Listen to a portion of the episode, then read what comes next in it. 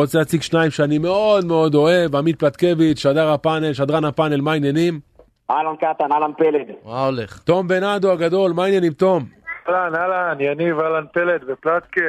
תקשיבו, אה, אה, עמית, תום, היה לי חשוב אה, לפתוח איתכם את השידור היום, אני לא יודע אם אתם יודעים או מרגישים, אבל אני אחרי כל משחק גדול, הקולאז'ים של, הפאנל רצים בכל מקום, והקול שלכם והשידורים שלכם זה משהו שיישאר לי איתנו פה לתמיד. פלד, שמעת את הקולאז' של אתמול? הספקת? לא, לא הספקתי. לא? אז בואו, למי שלא שמע, בואו נשמע רגע ונמשיך.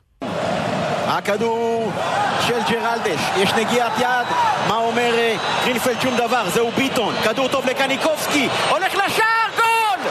1-0 מכבי תל אביב!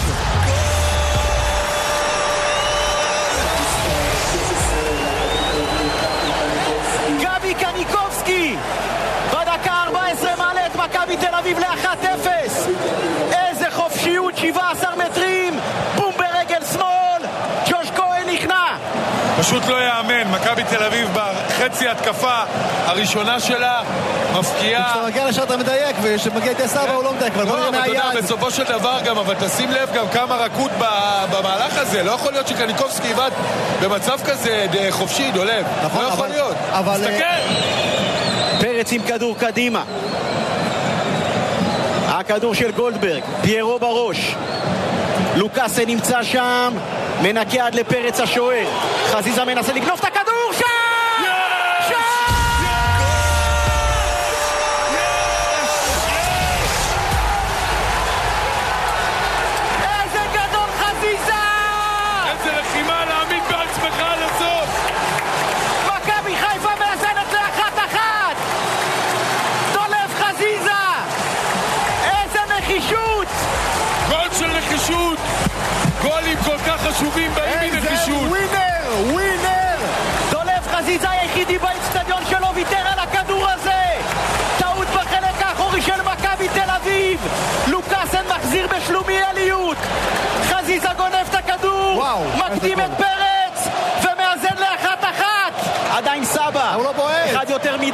Mazzini, Gadour Pierre Corneau, Corneau la chasse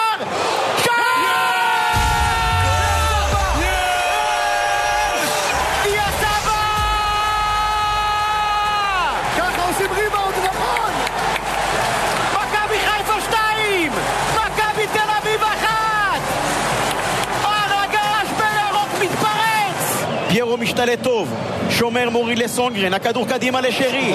לפי דעתי הוא היה בנבדל. שרי משתלט על הכדור, מוריד את הכדור לסבא!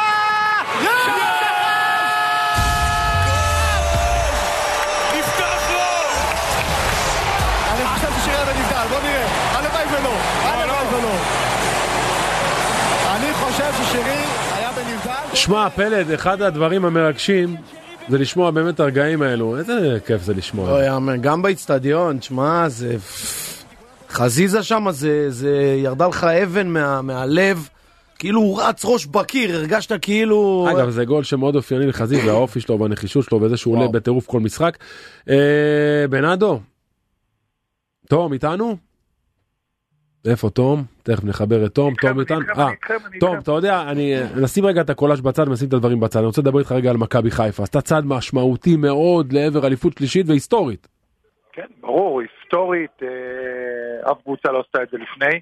אתמול זה היה משחק שמכבי חיפה, אחרי הרבה הזדמנויות שהרגשנו שכבר צריך לעשות את זה, אז דווקא נגד מכבי תל אביב בבית, עם הקהל, עם העוצמות, עם זה המאזן. משחק עם משמעות כפולה. זה משמעות כפולה, כי זה גם לחזור מפיגור, זה גם נגד מכבי תל אביב שהמאזן, נכון. בשנים, האחרונים הוא לא, בשנים האחרונות הוא לא טוב. נכון. בסופו של דבר לדעת לחזור מפיגור עם כל מה שקרה בטרנר ולהתחיל משחק לא טוב, וכמו שציינת בפתיח קטן, זה מה שמאפיין את מכבי חיפה העונה. מכבי חיפה חזרה תשע פעמים מפיגור. מדהים. זה נתון מדהים של הרבה עבודה של ברק בכר והצוות, וגם השחקנים התבגרו והבינו והפנימו מה זה מכבי חיפה, והיכולות של מכבי חיפה באיצטדיון שלהם ובסמי עופר לבוא ולעשות מהפכים כל כך כל כך uh, מדהימים, ואתה יודע, הנתון הבלתי נתפס הזה, הבלתי נתפס, הנתון הב- הב- הב- הבלתי נתפס של 49 נקודות מ-50, מ-50, מ-51 נקודות, זה מטורף. פשוט מדהים. פלטקביץ', אתה משדר כבר שנים את מכבי חיפה בסמי עופר, אני מרגיש בכל שידור שאני שומע אותך, שתמיד זה בהרבה יותר גבוה, תמיד בהרבה יותר מרגש, בהרבה יותר חזק, כאילו אין סוף לה, להתרגשות ולעוצמה של סמי עופר. כן, תשמע, תום נגע ובצדק במאזן המטורף של מכבי חיפה בבית. בתקופה שלך קריית אליעזר היה מבצר של מכבי חיפה, ומסתבר שסמי עופר לקח לו קצת זמן, אבל uh, הוא הפך באמת למבצר עבור מכבי חיפה, האנרגיות, הטירוף. Uh, היית שחקן ושחקן גדול, אתה לא יכול לזייף, אתה לא יכול לעמוד לדקה בסמי עופר כשיש מסביבך 30 אלף ירוקים. ובסופו של דבר, סמי עופר, עם הקהל, מכבי חיפה צריך להגיד את האמת, יצא אמש מבור לא פשוט קטן. נכון. היא באה אחרי שהיא ספגה הפסד ראש בראש להפועל באר שבע בדקה ה-97, היא ידעה שהפועל באר שבע במקביל מובילה 1-0 באשדוד, והיא פיגרה בבית 1-0 מול מכבי תל אביב.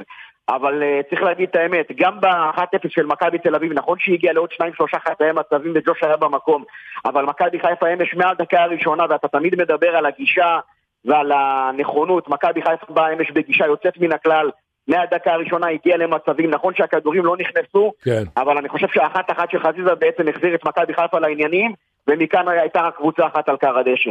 טוב, יש פערים בין מכבי חיפה למכבי תל אביב, גם מקצועיים וגם ניהוליים, רואים את זה, גם מחוץ למגרש וגם בתוך המגרש. כן, פ- היו פה פערים? עצומים, פערים עצומים שגם אה, באים לידי ביטוי אה, במאמן, גם בעומק השחקנים וב- ובדרך שבנו את הסגל מתי שהשחקנים הגיעו, היכולת המנטלית שלהם, שזה מתקשר למה שציינתי אה, מקודם, וכמובן, כמובן, כמובן, בסופו של דבר, אתה יודע, יש את ההבדל העצום בין כל מה שקורה במכבי חיפה ברמה הניהולית למה שקורה במכבי נכון. תל אביב. שהם עובדים מאוד לא מסודר, אה, מגיבים מאוד גרוע עם המאמנים ועם שחקנים איך שחקני החיזוק. כל המחזור הזה שהם עשו השנה במכבי תל אביב לא הוכיח את עצמו, ובכלל אם אנחנו מסתכלים על הכדורגל הישראלי למחזר שחקנים ומאמנים זה לא דבר שעובד, נכון. ובסופו של דבר מכבי חיפה השנה עשתה מט למכבי תל אביב בכל הפרמטרים, ואני חושב שראינו את זה בא לידי ביטוי אה, בפערים בין הקבוצות גם אתמול במשחק ולאורך כל העונה, כן. כמובן גם ההישגיות באירופה. לגמרי. פלד, אתה שנים יושב ביציעים, היית יושב עוד בקריית אליעזר ביציע ג' ואני, תמיד שואלים אותי, לא, איך, איך היריבות הזו מול מכבי תל אביב כזו גדולה? אני ילד שהגיע למכבי חיפה עם חלומות גדולים, אנחנו נדבר על זה בהמשך, וזה מה שלימדו אותנו, שאין יותר חשוב מהיריבות הזו. מסכים. גם לקהל שיושבים ביציע, זה מטורף. מסכים, מסכים. זה גם, תשמע, זה גם היה פיצוי אה, על שנה שעברה, אתה יודע, ש...